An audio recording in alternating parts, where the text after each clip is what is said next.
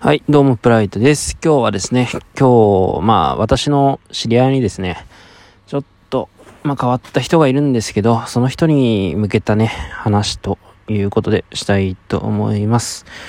まあ、実際にですね、私っていうのは、ロジカルっていうか、うん、ロジカルに考えるって言った時に、まあ、どういう意味かって、皆さん、わかりますかね？ロジカルっていうのは論理的に物事を考えるっていうことなんですけど、じゃあ論理的に考えるっていうのはどういうことでしょうか？えー、っと、じゃあ論理的。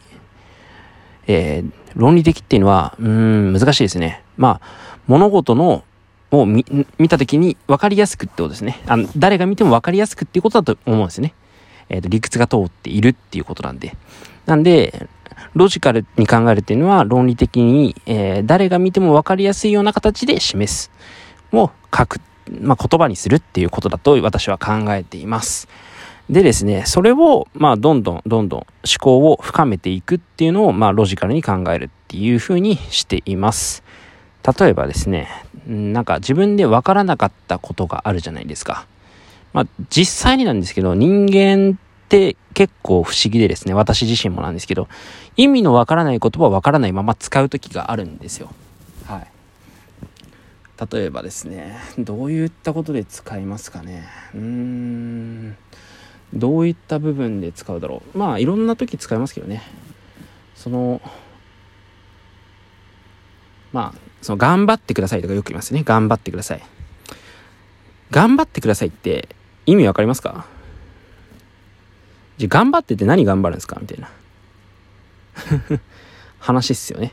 まあ、頑張れっていうのは、まあ、主語も特定できないし、頑張るっていうのが、まあ、頑張るって何するんだろうってなりませんか？まあ、その、よくわからないですね。頑張るって何をすべきなのか。まあ、これ実際に、えー、っと、研究結果がありまして、その、私は頑張ります、頑張ってくださいとか言うとですね、その、まあ、実際には、あの、な頑張るって言葉が脳の中で理解できない言葉なんですね。で、その脳の理解できない言葉っていうのはですね、うん、まあ意味がなくてですね、あの、研究結果的に忘れましたけど、もうグダグダだ。その悪い結果になるという感じのことが出てたわけですね。もうどこで聞いたか忘れた話なんですけど、まあいいっすわ。うん。あ今日疲れた。ほんと疲れた。そう。でね、まあ理解できない言葉を、えー、と、まあ何々とは何だろう、何々とは何だろうとかね、考えていって、えー、それで結果を示すっていうのが、まあ、ロジカルに考えるってことなんですよ。で、私昔からですね、その人とは違うとか、常識がないとかいうふうに言われてきたんですよ。でですね、で、まあ、その言われてきたのはいいけど、な常識ってなんだろうなっていうふうに思ったんですよね。うん。皆さんに結構言われませんか？お前は常識がないなみたいな。周りとは違うなみたいな。常識ないよねみたいな。あれにちょっとなんか、イラってすることあると思うんですけど、で、よく考えてみると、その分からずにみんな使ってるのかな、みたいな思うんですよね。で、常識ってなんだろうみたいな。考えてみたわけですよ。で、常識っていうのは、まあ私の中で言うと、まあ普遍的な価値みたいな。周りの人が、まあ考える、そのね、まあマイマイノリティとマジョリティっていう考え方がありますけど、多数の、えー、一般的な社会の、で支持されている行動みたいな、いう概念ですよね、常識っていうのは。うん。まあ、そのなんか、世代世代によって常識が違いますし、今の、例えば、あの、平成のスマートフォンっていう常識は、まあ10年前とか20前にはなかったわけですから、まあ、正直 LINE とか、その SNS と YouTube とか、今では常識ですけど、10年前の人がね、そういったサービスを知ってるかっていうと、まあ常識っていうのは違うじゃないですか。なんで、その、その時々によって変わるものなんですけど、その、その常識っていう概念については、多数の支持を集めるものっていうことですよね。で、これを、まあ、いわゆる私は常識だと思ってる。普遍的な価値があるもの。周り、大衆として離れていないもの。で、常識がないなっていうのは、お前は周りと違うなっていうふうに言われてるのと同義なんですよね。おそらく。普遍的な価値がない。周りと違うって。うん。だから、で、常識がないって言って、私は怒られてたんで、その周りに合わせろっていうふうにずっと言われてたんですよ。まあ、それを、まあ、まあ、正直理解せずにですね、常識がないってどういう意味なんだろう俺には常識がないんで、常識つけなきゃっていうのはですね、じゃあ周りと合わせなきゃってずっと思ってたわけですよ。社会人の時に。うん。じゃあ周りと合わせなきゃ、周りと合わせなきゃ。と同時にですね、その、な、矛盾したこと言ってるんですね。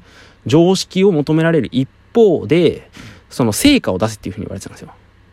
じゃ周りと違うことしなきゃ、周りと違うことしなきゃって思ってたわけですよ。周りより努力しなきゃとか。うん。だから矛盾したことをね、なんか一見言われたようなことにする気がするんですけど、会社員の時に結構これに気づかなくてですね、まあ苦労したなっていうふうに覚えてるんですけど、周りに合わせろって言われながら、まあ成果出せよって。うん。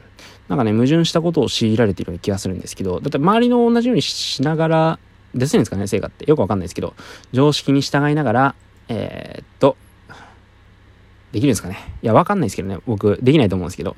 うん。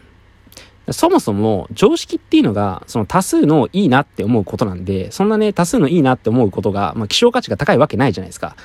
だから、その、何ですか？会社とかでその、クソみたいなアイデアしか生まれないんですよ。その、常識に染まった人が考えるようなアイデアって大衆受けするものばっかりじゃないですか。なんで面白くないんですよね。で、会社でいた時、なんだこのクソみたいなアイデアみたいな。あの、店舗の改善課題とかやるわけですよ。そしたらなんか、みんなこれやったらいいよねって思うレベルの、なんだろう、あの、クソみたいな案が出来上がるわけですよ。で、結局誰もやらなくてね、困るみたいな。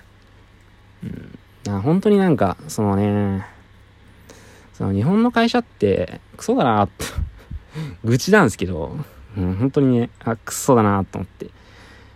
なね、常識、常識ってね、ずっと言われてね、育つとね、なんか、会社に勤めてる人ってね、何が楽しくて、その会社勤めしてるんだろうっていうふうに思いますよね。